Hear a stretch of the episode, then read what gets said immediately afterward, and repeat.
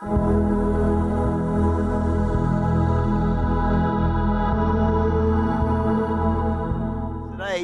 I'm going into um, presence, power, and purpose again. This is part of our uh, our life group series, if you like, on Acts. But what I'm going to preach today, you won't, you'll only find a little bit of in the life group that we do this week because God's given me a specific message.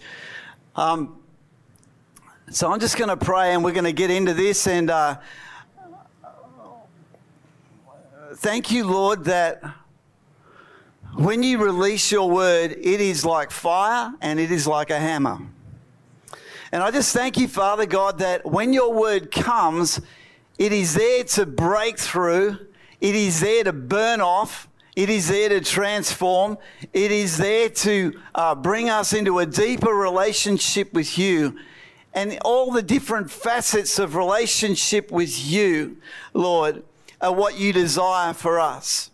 So I thank you, Father God, that as you have determined in your heart that we would come into the fullness of the stature of Jesus, that Lord, this aspect of what you want us to receive today would come and shatter our hard hearts, would come and burn away dross, would come and bring us into that place where we stand in awe of a holy God in the name of Jesus. Amen. So in the book of Acts, we see on page after page the presence of God upon his people. We see the power of God expressed in healings, signs, and wonders and miracles. And we see the purpose of God released as the sphere of influence of that original 120 who were in the upper room is magnified, multiplied into thousands of people in months, three months, 5,000 men. That's revival. Amen. The original blueprint for revival. And there is an aspect of the outpouring of the Spirit of the Lord at Pentecost that doesn't get enough attention today. And it's something that, in large part, is missing from the modern church. So, we're going to talk about the fear of the Lord. And before examining what that looked like at Pentecost, I'm going to go back and trace the concept through the Old Testament through into the New. And you're going to see that the fear of God is a little bit different to what we may have imagined in the past. So it's like a thread, if you like, that runs through the entire fabric of the Word of God from beginning to end. So let me launch into this with a question that's straight out of one of David's Psalms. Have you learned the fear of the Lord? Have you learned the fear of the Lord? Everyone's too scared to answer. Have you learned the fear of the Lord? Psalm 34 11, David says, Come, you children, listen to me. I will teach you the fear of the Lord. And David is a person who understood that the fear of God trumps the fear of man. And he was a man who, in the midst of being pursued by the anointed king of Israel, in pursuit of his life, when he had the opportunity to strike dead the person who had uh, Uh, who was trying to kill him, he refused to do so because he knew that the anointing was still upon that man to be king until God says different. And so he had this understanding that he was not going to take matters into his own hands because he feared God more than man. And when he says, I will teach you the fear of the Lord, he is actually speaking out something that goes back to the book of Deuteronomy. We're going Old Testament to start with, and I promise you we're going to end up in the book of Acts. And when we get there, you're going to have a fresh revelation of what it means to truly fear God. Is that a good thing? It is a good thing because David says, Come on, come and listen to me. I will teach you the fear of the Lord. So in Deuteronomy 4 9 to 10, Moses is speaking to the children of Israel and he's talking about um, what they need to do when they come into their promise. He says, Deuteronomy 4, verse 9, only take heed to yourself and diligently keep yourself, lest you forget the things your eyes have seen, and lest they depart from your heart all the days of your life. And teach them to your children and your grandchildren, especially concerning the day you stood before the Lord your God in Horeb. Now, we should know that Horeb is Mount Sinai, you know, with the thunder and the lightning and the earthquake and everything. When the Lord said to me, Gather the people to me, and I will let them hear my words. And then the Lord says, That they may learn to fear me all the days they live on the, on the earth, and that they may teach their children. This is what David was referencing. This David, who had a prophetic understanding of grace beyond just about anybody else in the Old Testament. Here's David saying, Come to me, children. I want to teach you the fear of the Lord because you need it. What actually happened in that encounter that he's talking about in Deuteronomy?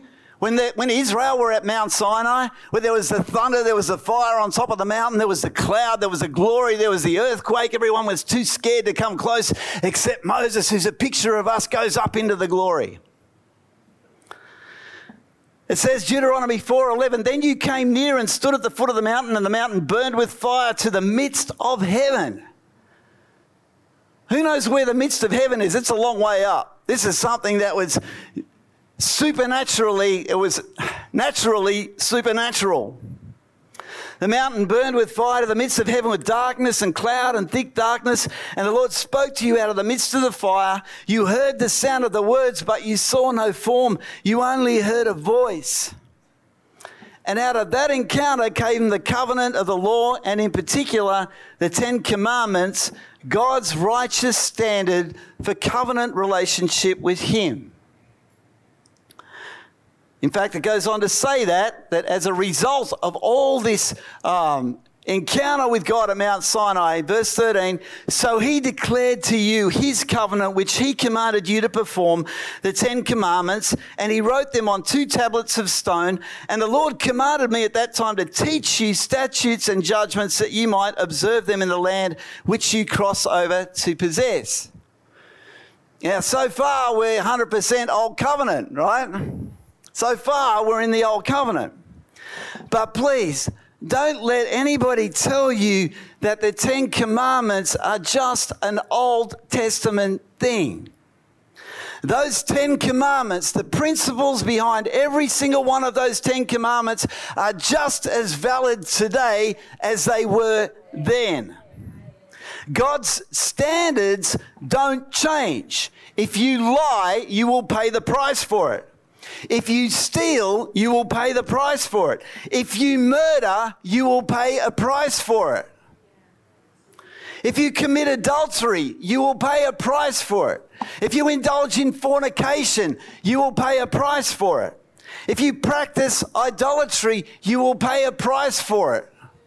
And if you're looking for scripture in the New Testament that supports it, I'll just give you one verse Galatians 6 7. Do not be deceived. God is not mocked.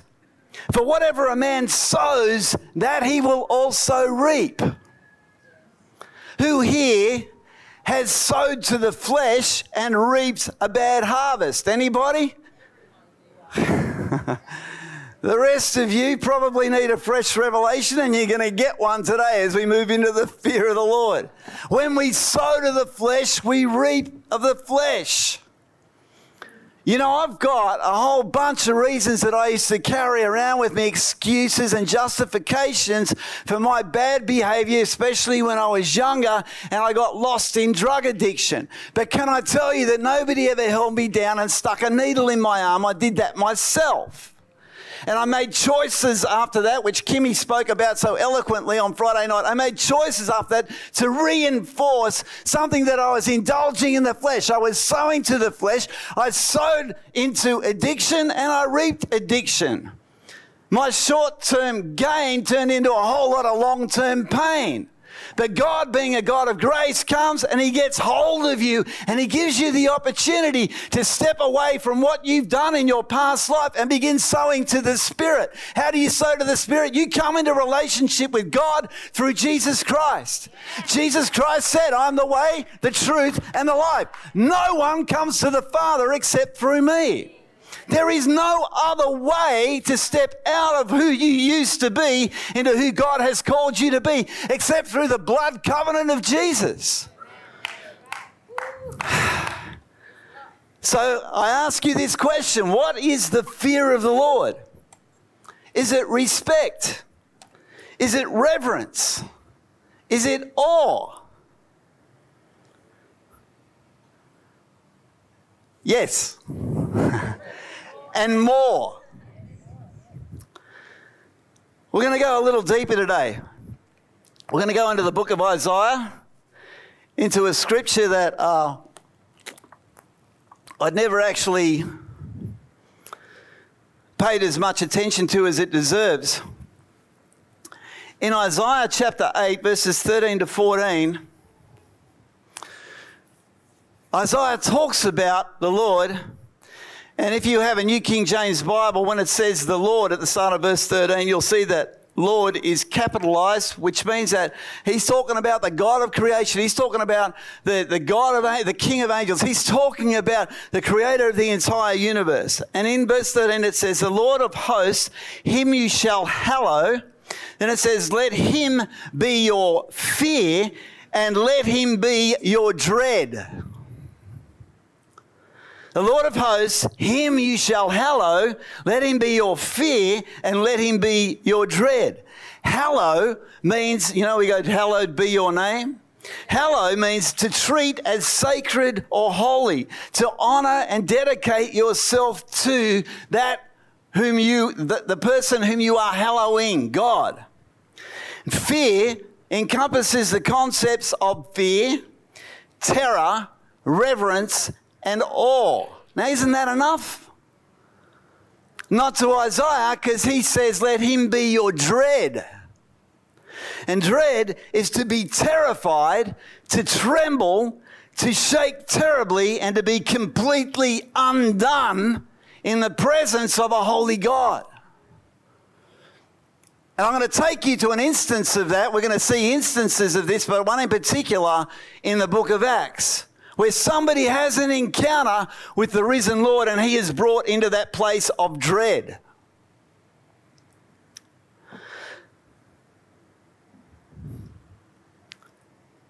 Now, some of us might think, oh, well, you know, it's talking about. It's, it's talking about God and, and God as an overall, you know, creator of the universe. And sometimes when we read scriptures like this, it helps our fallen nature to depersonalize the person that we're speaking about. But I want to take you to verse 14 because Isaiah says, The Lord of hosts, him you shall hallow, let him be your fear and let him be your dread. And then he says, he, that's the one that you're supposed to fear, the one you're supposed to dread, the one that you're supposed to hallow, he will be as a sanctuary, but a stone of stumbling and a rock of offense to both the houses of Israel, as a trap and a snare to the inhabitants of Jerusalem. So, who is he that you are supposed to hallow and fear and dread? It's Jesus. It's Jesus. In this scripture, it's Jesus. And for those of you who are uncomfortable with this, and we should be uncomfortable, forget about being comfortable, church. We need to have that place of being comfortable in our uncomfortableness. Ness, ness, ness, which is not a word. But Jesus himself reinforces this truth in Luke 20 17. Paul says it in Romans 9 33 and Peter said it in 1 Peter 2 7 to 8. In other words, those three passages look straight back to Isaiah uh, chapter 8, verse 14, and refer to the person to be hallowed, feared, and dreaded is Jesus. 1 Peter 2 7 8, therefore to you who believe, he is precious. But to those who are disobedient, the stone which the builders rejected has become the chief cornerstone and a stone of stumbling and a rock of offense, which is Isaiah 8 14.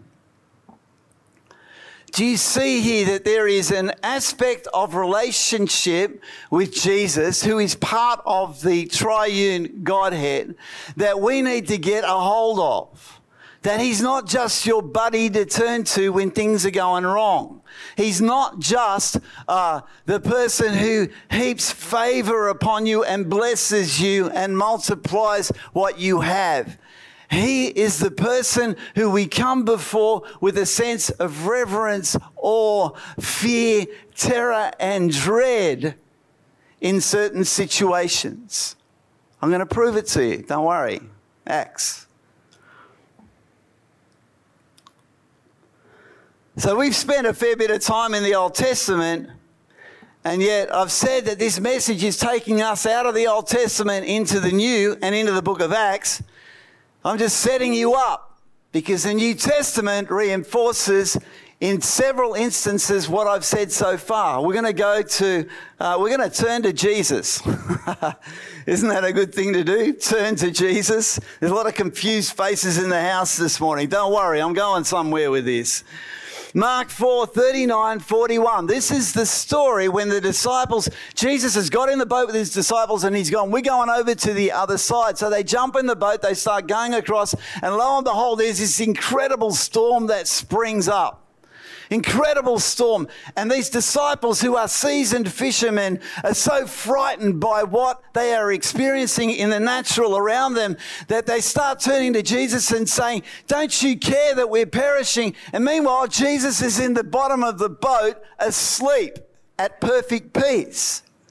And then in Mark 4:39, it, it says that he arose and rebuked the wind and said to the sea, Peace, be still.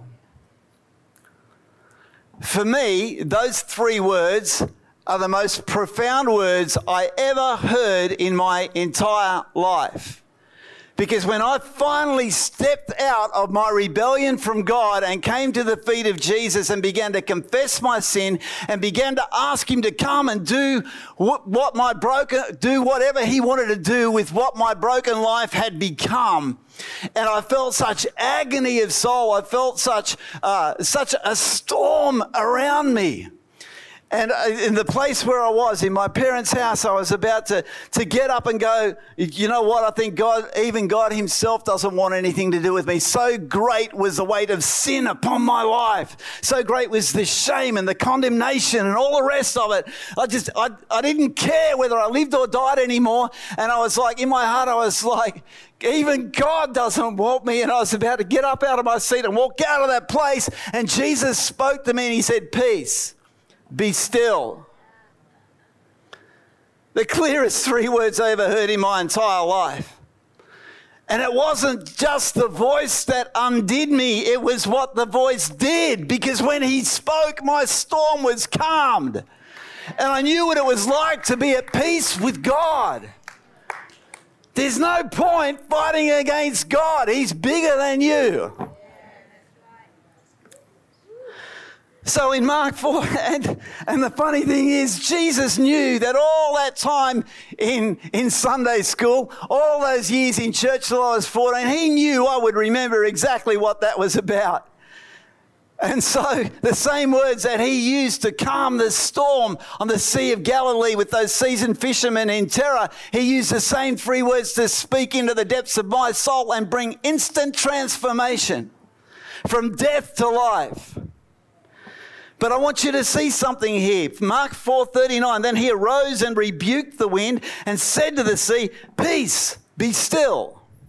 Actually, he probably just said, "Peace, be still."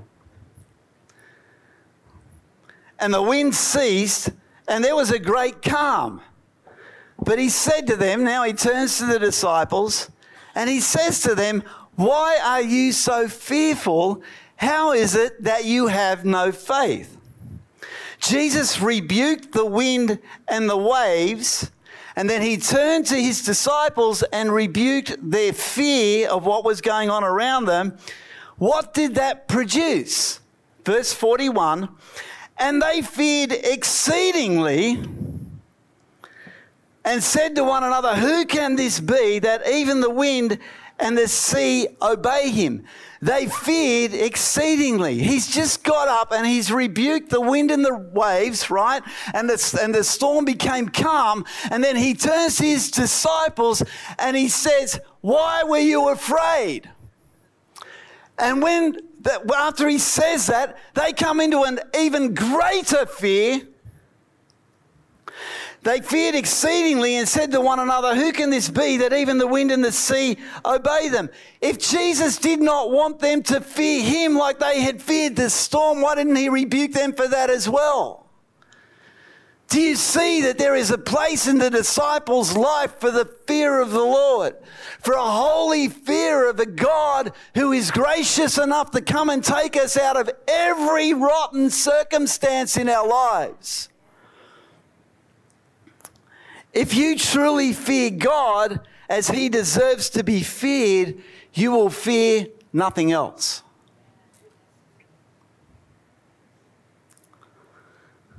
A bit more Jesus, and then we'll hit the book of Acts. Matthew 10 27 to 28. Jesus talking again. Whatever I tell you in the dark, speak in the light and what you hear in the ear, preach on the housetops. And do not fear those who kill the body but cannot kill the soul. But rather, fear him who is able to destroy both soul and body in hell.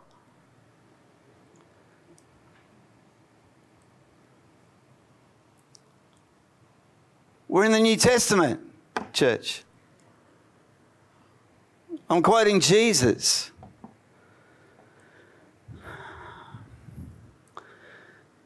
And please, if someone has been trying to sell you the idea that there is no eternal hell, I've seen this popping up on social media and all over the place recently.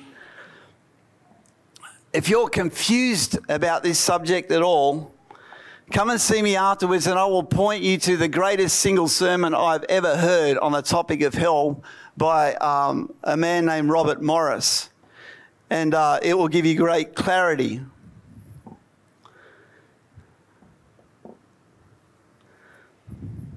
Fear him who is able to destroy both soul and body in hell.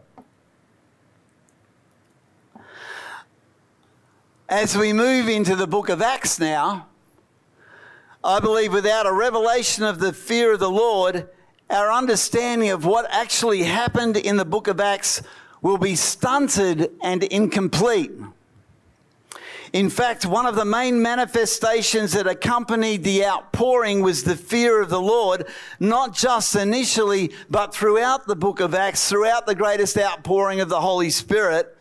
And so we're going to look at four encounters with the fear of the Lord that are in the book of Acts. Remember, we are working our way th- over the next probably 12 months through the book of Acts. And I'm not, I'm not, um, you know, in the life groups, we're taking it two chapters at a time, but I felt like God was asking me to draw this concept out of the entire, the entirety of the book of Acts so that we would have an understanding that the fear of the Lord needs to have a very central place in our lives. So um, in Acts 2, which we've already covered, there is this amazing outpouring of the Holy Spirit, and the, the disciples pour out onto the street and they're praying and prophesying in tongues, and people are hearing them in their own languages. and Peter gets up and preaches for less than three minutes, and 3,000 devout Jews come to the Lord out of that one two minute 45 second sermon, and there's this incredible revival is launched just uh, a matter of weeks after um, the inhabitants of that same city had crucified Jesus and put him to death. In Acts 2:43, uh, right after those people are crying out, "What must we do to be saved?" It says, "Then fear came upon every soul." And many wonders and signs were done through the apostles. There is a place for the fear of the Lord in the outpouring of the Holy Spirit. I've had a vision in this church, set in this church, where we had just finished uh, worship.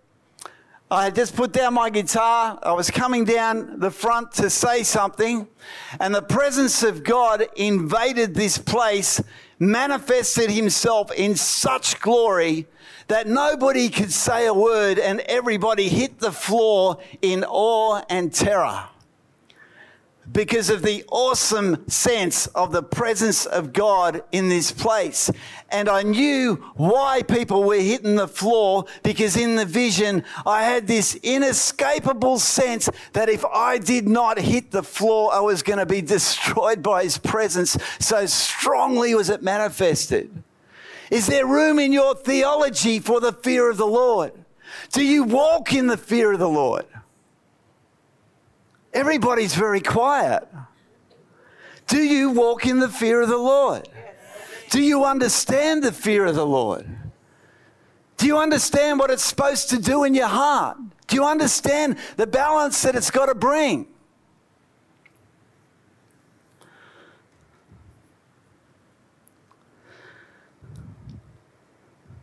And from that starting point, those 3,000 coming to the Lord, in the city where they had murdered the one now being worshipped as the Christ. From that scripture, we see that the fear of the Lord was a catalyst, an accompaniment for the signs and wonders that followed. And we'll see that more than once. The, the fear came upon every soul, and many wonders and signs were done through the apostles. But the fear of the Lord didn't stop there. If I was just saying to you, oh, we need to really fear God because of this thing that happened when the initial outpouring of the Holy Spirit came, I would be unbalanced. But I see it throughout the book of Acts, and you're going to see in the final text that I share with you that it, it is meant to be an integral part of revival. Encounter number two, encounter number one was the streets where fear came upon every soul because of what was happening in the outpouring. In the second uh, encounter, we're talking about Ananias and Sapphira. We're going to Acts 5, verses 1 to 16. And so, in the midst of all this outpouring, um, the people are coming together, they're sharing their possessions, they're being generous with one another, they're building the ecclesia, uh, they're, they're, breaking bread together daily, they're going to the temple daily, there's this outpouring outpouring, this sense of community, this sense of family and everything.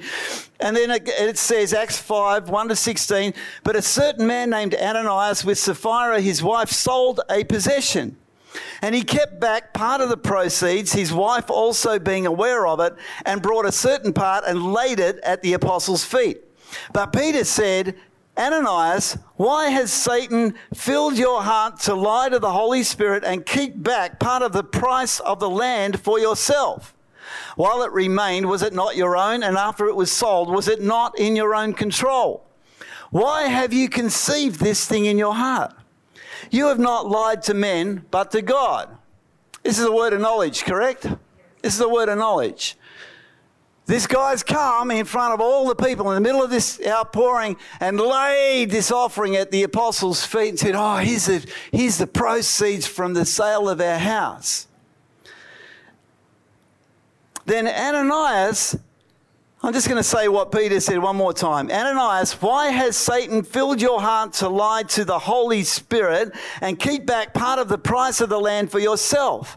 While it remained, was it not your own? And after it was sold, was it not in your own control? Why have you conceived this thing in your heart? You have not lied to men, but to God. The word of knowledge, right? But look at the result.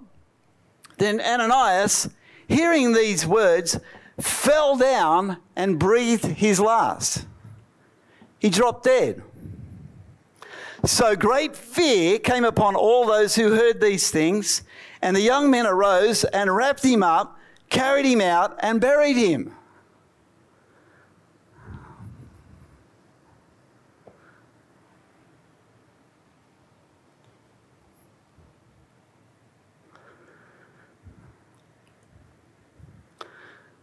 When we look at this, Firstly, let's not apply our own ideas to this text. Did Peter, in what he said, sentence Ananias to death? Does it say God killed Ananias? Does it say Peter judged and sentenced Ananias?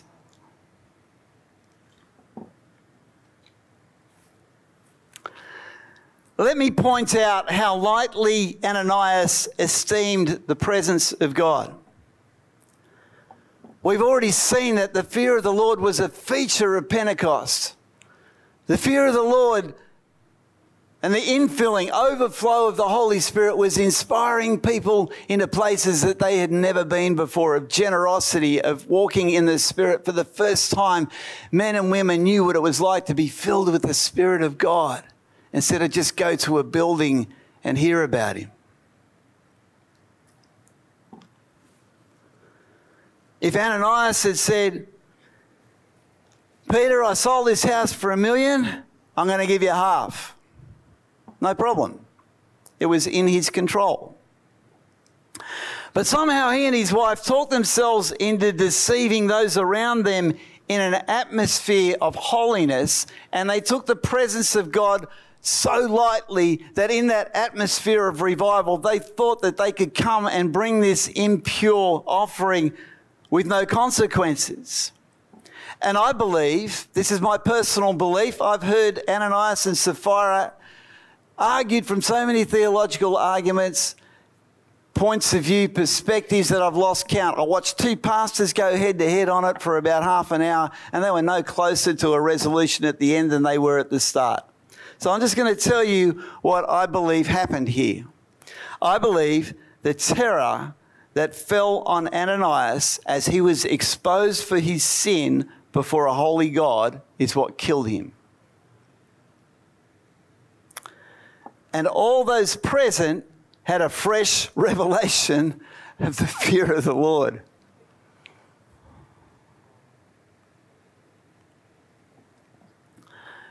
It goes on in the story to say it was about three hours later when his wife came in, not knowing what had happened. And Peter answered her, Tell me whether you sold the land for so much. And she said, Yes, for so much. And Peter said to her, How is it that you have agreed together to test the Spirit of the Lord? Look, the feet of those who have buried your husband are at the door, and they will carry you out. Another word of knowledge. He knew what was going to happen because he saw what happened to her husband and they were one spirit. Then immediately she fell down at his feet and breathed her last. And the young men came in and found her dead, and carrying her out, buried her by her husband. Is this your picture of revival? Do we need to establish a cemetery outside the doors of our church so when revival hits and people come with their lies and their obfuscations and their justifications and excuses and all the rest of it, I've got to have a couple of big boys like Michael out there and Andrew over here carrying corpses out of the church and burying them. Do you think that's what God has for us? I don't believe so. But it's here as our admonition. It's here to tell us that there is a place for the fear of the Lord in our lives. And right after that scripture, immediately she fell down at his feet, breathed her last. The young men came in and took her out and buried her. It says in verse 11 So great fear came upon all the church and upon all who heard these things. Now, Ananias drops dead, and all the people in the meeting have this outpouring of the fear of the Lord upon them, as you would, right? But when the second one happens, and as the word begins to spread, the entire ecclesia of the Lord in the book of Acts fell under the fear of the Lord, and not just them, but all who heard the testimony.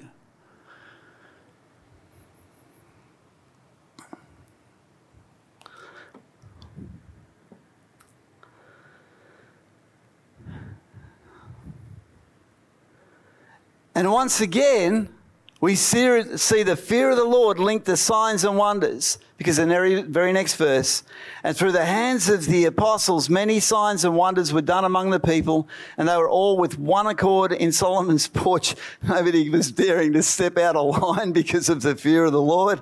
Yet none of the rest dared join them, but the people esteemed them highly. I would suggest to you that what that verse means is that those living in compromise didn't want to take the risk of being exposed and having happened to them what had already happened to Ananias and Sapphira, but the people of Jerusalem regarded the ecclesia with great favour. And only those with hardened hearts, opposed to the gospel, maintained their opposition. That's the religious. Now, look what happens next. Verse 14 believers were increasingly added to the Lord, multitudes of both men and women, so that they brought the sick out into the streets and laid them on beds and couches, that at least the shadow of Peter passing by might fall on some of them. This is my favorite ever Randy Clark quote. If your shadow is not healing the sick, there is more. I've heard him, uh, uh, we, we've been in a few Randy Clark meetings, and that's my favourite quote. If your shadow is not healing the sick, there is more for you to experience in the Lord. Also, a multitude gathered from the surrounding cities to Jerusalem, bringing sick people and those who were tormented by unclean spirits, and they were all healed. This is the gold standard for the outpouring of the Holy Spirit. And do you see that so far, three specific times, the fear of the, fear of the Lord has been accompanied by signs and wonders and increase? We're talking New Testament church. Where else do we see the fear of the Lord in the book of Acts? And I would say it's not just the fear of the Lord, this is the dread and this is the terror manifested in somebody's life. We're going to go to encounter three. It's Saul on the road to Damascus. Acts 9, 3 to 6. This is Saul. Now, this guy is on a journey of destruction. He has an appetite for destruction.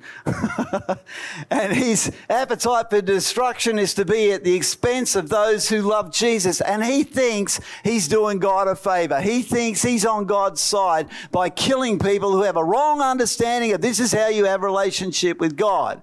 And so he's on his way to Damascus and he's been commissioned by the rulers of the Jewish people to find Christians, to imprison them, and to sentence them to death if necessary. He stood by while Stephen experienced an open heaven. He stood by while people were picking up rocks and stoned this righteous man of God. And he stood there approving of what was going on. This guy had the religious spirit like nobody else in the New Testament. This guy was so in infested by the religious spirit that it turned his heart toward murder of those whom we would call brothers and sisters. That same spirit is alive and well in the world today. And so in Acts 9, starting at verse 3, it says, As he journeyed, he came near Damascus, and suddenly a light shone around him from heaven. Then he fell to the ground and heard a voice saying to him, Saul, Saul, why are you persecuting me? And he said, Who are you, Lord? Then the Lord said, I am Jesus, whom you are persecuting. It is hard for you to kick against the goads. Do you know what a goad is? It's like a rod that they use to make sure the donkey keeps going. So the picture is of a donkey kicking up his heels, trying to get rid of the person who's belting him with the rod. Jesus is come to bring him into a place of transformation and he's trying to, he's been trying to get hold of him for a while, I would suggest to you. I am Jesus whom you are persecuting. It is hard for you to kick against the goads. So then he, trembling and astonished, said, Lord, what do you want me to do? Then the Lord said to him, Arise and go into the city, and you will be told what you must do. There is no way around the choice of words in verse 6. He, trembling and astonished, Paul's encounter with Jesus produced terror and it produced dread. He was standing in front of a holy Jesus who, whom one day we will all stand before and give an account of our lives. We'll give an account for everything that we've done and we'll stand before him. Paul had an encounter with Jesus that completely undone, undid every wrong understanding he had of God in an instant. And his instant response was, Lord, what do you want me to do? See how an encounter with the fear of the Lord can transform your life? An encounter with the fear of the Lord does something that nothing else will. Because then, when you read scriptures, like be holy as he is holy. When, you have an, when you've had an encounter with a holy God, let me tell you, there's weight attached to what you have revealed to you.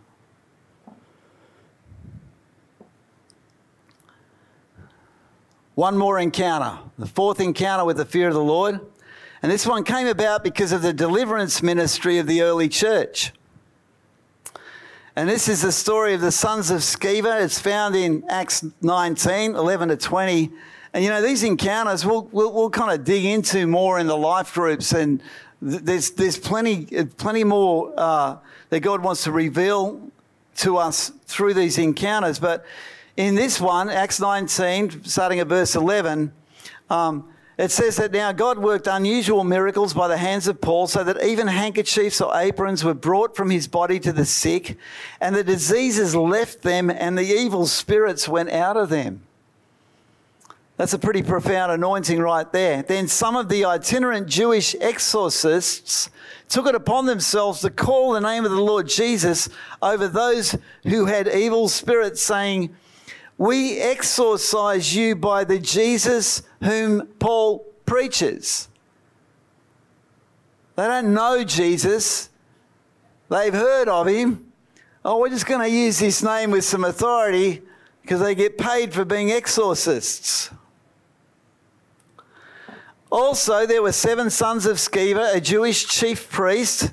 So, this is a guy with huge authority these seven sons who did so also. And the evil spirit answered and said to them, Jesus I know, and Paul I know, but who are you? what did you say your name was again? then the man in whom the evil spirit was leaped on them, seven of them, overpowered them, and prevailed against them, so that they fled out of that house naked and wounded. So, not only do we need to have grave diggers handy in church, we probably need a few spare sets of clothes. just kidding, because we don't just know about Jesus, we know Jesus. Can I share a, a testimony with you about what knowing Jesus gives you in deliverance ministry? Do you all know that you're called to deliverance ministry? Get ready for the phone calls. Heal the sick, raise the dead, cleanse lepers, cast out demons. Freely you have received, freely give. Who did Jesus speak that to? Everybody he sent out to do his work. And there wasn't just the first 12, there's another 72 afterwards, and then another bunch after that, all the way through the book of Acts. This is what the church did. They kicked out demons. In fact, the expectation of the early church was that whenever they baptized someone, when they came out of the waters of baptism, that person would be immediately delivered of every evil spirit that they carried, and that they would receive healing, and that they would come out prophesying and speaking in tongues. This is the sort of revival that we need that reaches right into water baptism. Amen? Let me tell you, there's a few years ago, quite a few years ago, there was a young man who was uh, part of our church. And I got a phone call because uh, in one of the neighbouring suburbs here, this guy was going crazy, absolutely crazy. He was breaking stuff, he was abusing people, he was carrying on. And uh, so I got a call to go over there. And so here he is. Um, outside uh, this particular house, and um, let's call him Fred. no, um, let's call him Michael, okay? Not you, not you, bro. Oh, just, just clarify, it wasn't him. let's call him Michael. I said, Michael, what are you doing? And he looked at me and he was demonized. And you could, you could see the evil in his eyes. Most of him was kind of missing. It was, he was just possessed. Or I would say oppressed to the point of possession. And uh, so, right there in the middle of the street, I began to pray for him. And at first, his head went down and he bowed his head. And uh, then his head came up and he looked at me and he's, like, I don't remember the exact words, but it was something like, You don't have the authority here. I'm going to kill you. And he was like, like there, there was, he's like, if you've ever experienced it, you don't forget it in a hurry. And I looked at him and I said, You do not have any authority here. I'm here in the authority of the blood of Jesus, and you are getting out of this man today. And with that, he took off down the street. When I say took off, I you would have to go to, you know, in State of Origin last week, Josh Addo-Carr was clocked at 36 kilometres per hour, top speed of any NRL player. I'm telling you, this guy would have eaten him for breakfast. He took, I've never seen anybody so move so quickly in my entire life. And he, he went flying down this street, running as fast as he could. And he jumped over a, like a low fence into the front garden of the last house in the street. And uh, on the other side, the fence was about at least that high, and he leaped the fence. I've never, I've never seen anything like it. and so, um, see, when you know Jesus, you've got to understand that the authority that you carry is because of who you know. And you might feel like, oh, I'm not holy enough. I'm not perfect enough. I'm not this. I'm not that. I'm not the other.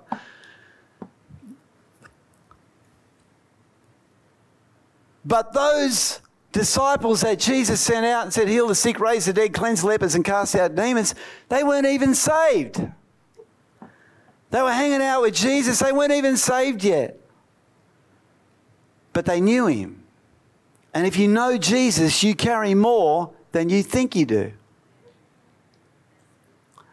And so the man in whom the evil spirit was leaped on them, overpowered them, and prevailed against them so that they fled out of that house naked and wounded. I'm glad I prevailed in this particular encounter with a demonic. Then, verse 17 this became known both to all Jews and Greeks dwelling in Ephesus, and fear fell on them all. Ephesus, the most demonized city in the ancient world at that time, the place where even pagan philosophers wanted to scrape the you know what off their shoes as they left because the place was so befouled by the demonic.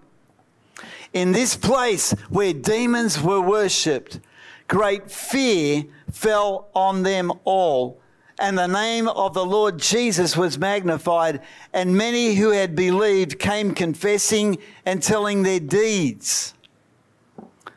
Which begs the question when was the last time any of us got up in church and publicly repented of our sins? Not just hard attitudes, but sinful deeds. That aircon's really loud.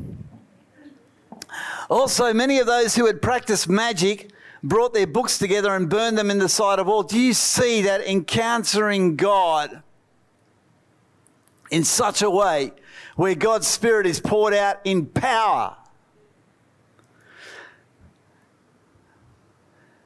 Has the power to transform entire cities.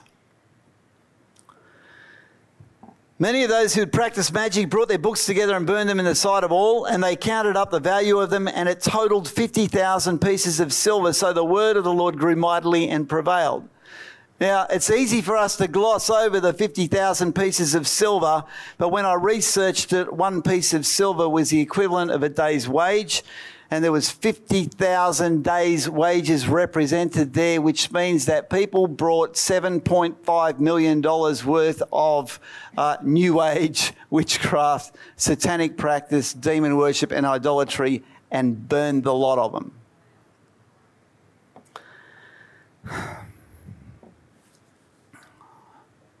When we say the fear of the Lord, what are we actually talking about? We're not just talking about a vague concept of reverence. The word fear used in all of these New Testament passages in Greek is phobos, from which we get phobia, right? Which encompasses terror, dread, alarm, and fright. Not just some vague respect or reverence. Can I tell you that the encounter that brought me to the Lord when God gave me a revelation of my own sin birthed something of the fear of the Lord in me because I had a revelation that if I did not get right with God, I was going to hell. And the idea terrified me and put me in awe of a God who showed me my sin so that I would not have to pay the ultimate price for it. That, my friends, is grace. He did for me what I could not do for myself. He did for you what you cannot do for yourself. Make you right with a holy God.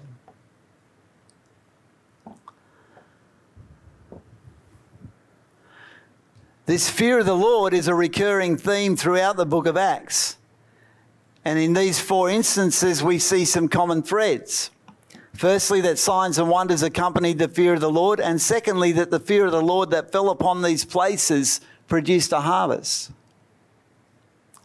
There is one more aspect to this that deserves our attention, because there is actually a passage in the book of Acts that tells us that this concept of the fear of the Lord is not just a specific manifestation at a specific time in a specific place, like these four instances I've just shared with you could be looked at like.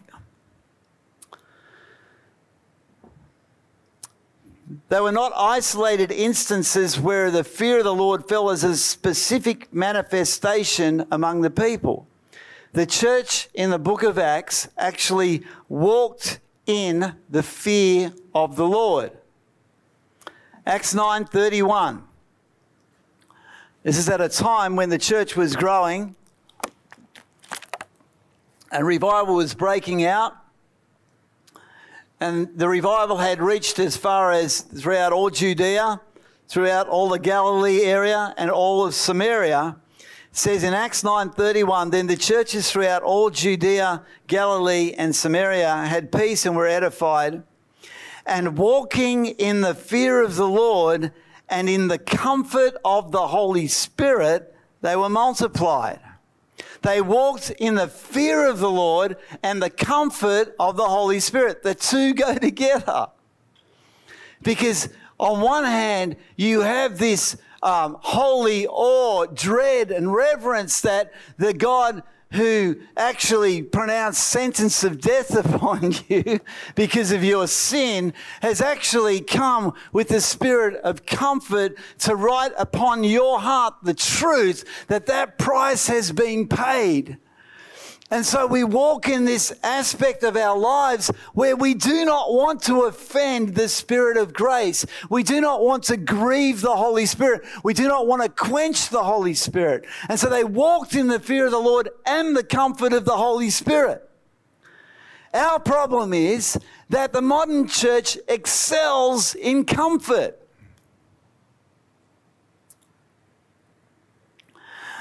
We love to be comforted and we love to be comfortable. But I would suggest to you that for much of us, for many of us, we've lost the entire concept of the fear of the Lord. That when we consider what we might be doing today or tomorrow, when we harbour in our hearts an idea where once we start contemplating it actually becomes sin.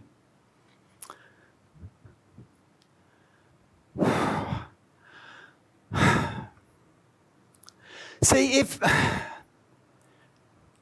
if the fear of the Lord is an enduring revelation to me, when the temptation comes, there will be a check in my spirit that actually means something, that actually stops me in my tracks.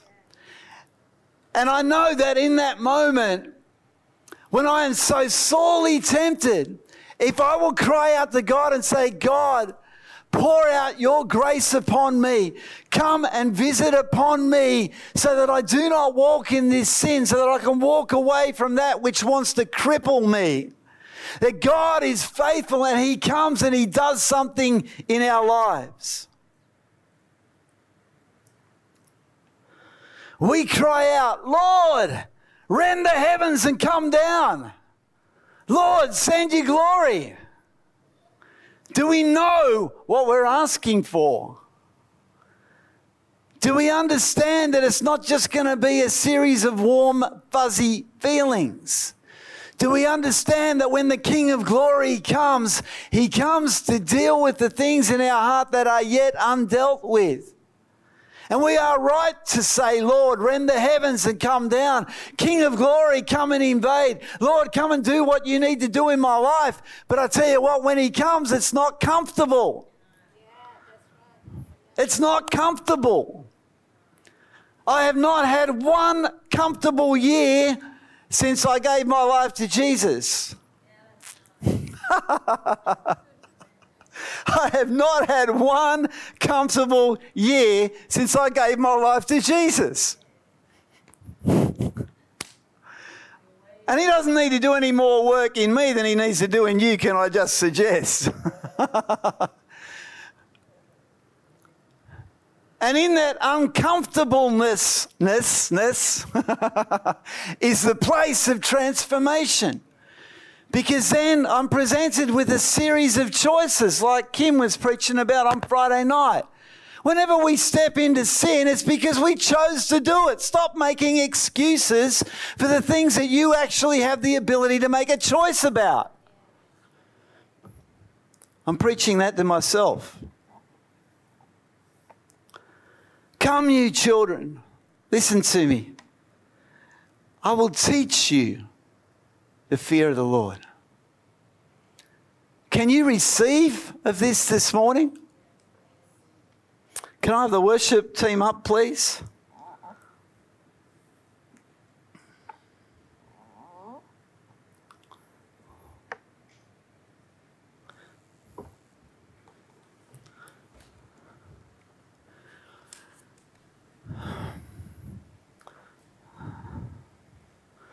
God gave me something specific to prophesy over our church this morning as I waited on Him yesterday afternoon.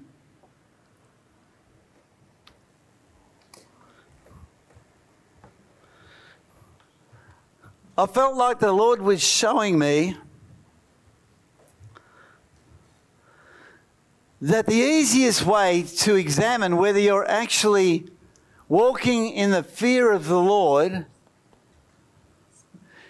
is to examine the degree to which you compromise in your life.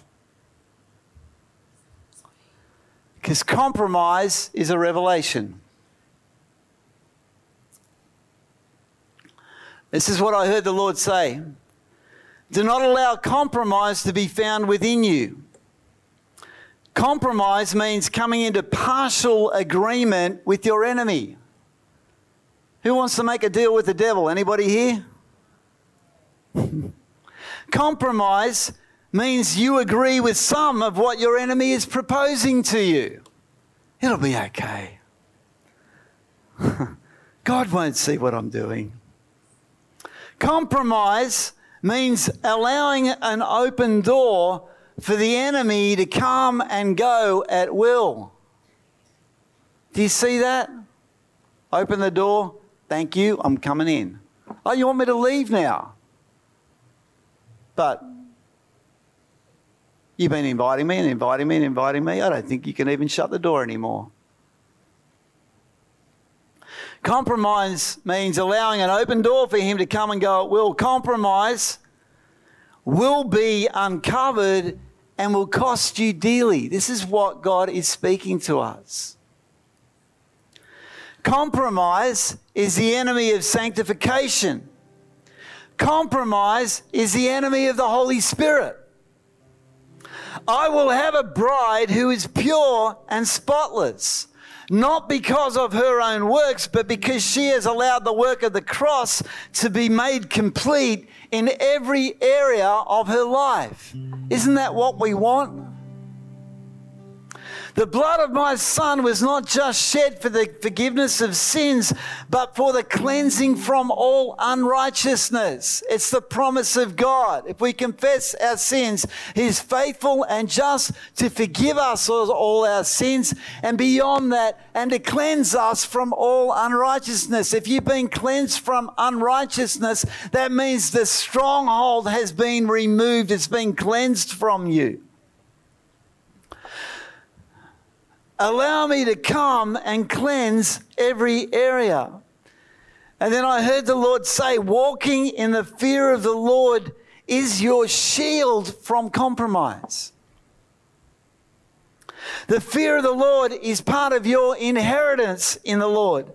Embrace it, receive it, and be at peace in a world filled with anxiety and fear of circumstances. If you truly fear the Lord, you will never fear anything or anybody else.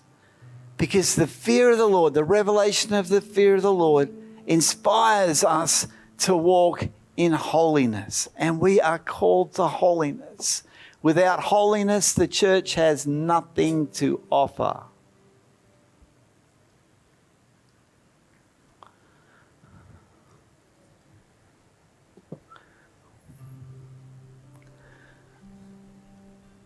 We're going to go into a time of worship where I, I just invite you, church. There's been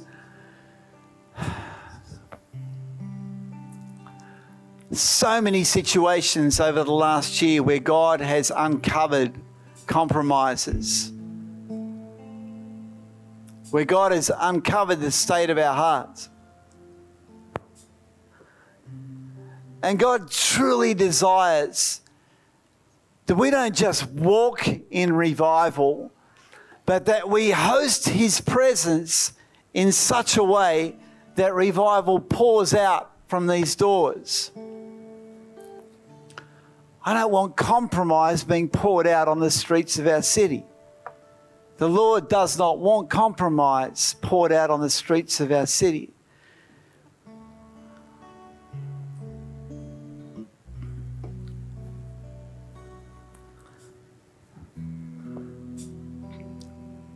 I know there's uh, quite a large number of people watching our live stream on YouTube this morning. And so I want to pray for you first before we close the live stream and allow the Holy Spirit to come and do what He needs to do. But I just prophesy over you right now that you are an uncommon people that you are a people separated from your past and separated to the purposes of the Lord. I prophesy over you that you will walk in purity and holiness, such as you have scarcely even dared to imagine. I thank you, Father God, that right now, in the power of the Holy Spirit, there is a spirit of burning that is coming upon those on the live stream. And that spirit of burning is burning away the superficial stuff and it's revealing what's underneath. And that as those of you come into that place of repentance, which is truly saying, God, come and do for me what I cannot do for myself, because I recognize I cannot change myself. That's the heart of repentance. God honors that prayer, and I know that God is dealing with your hearts now. You are an uncommon people. You are a unique people. You are a people separated to the purposes of God. And I declare and prophesy and decree over you that you are in an accelerated process of transformation so that you can truly not just carry but host the glory of God in a way that everybody around you can see. Thank you, Lord. Can we stand, church?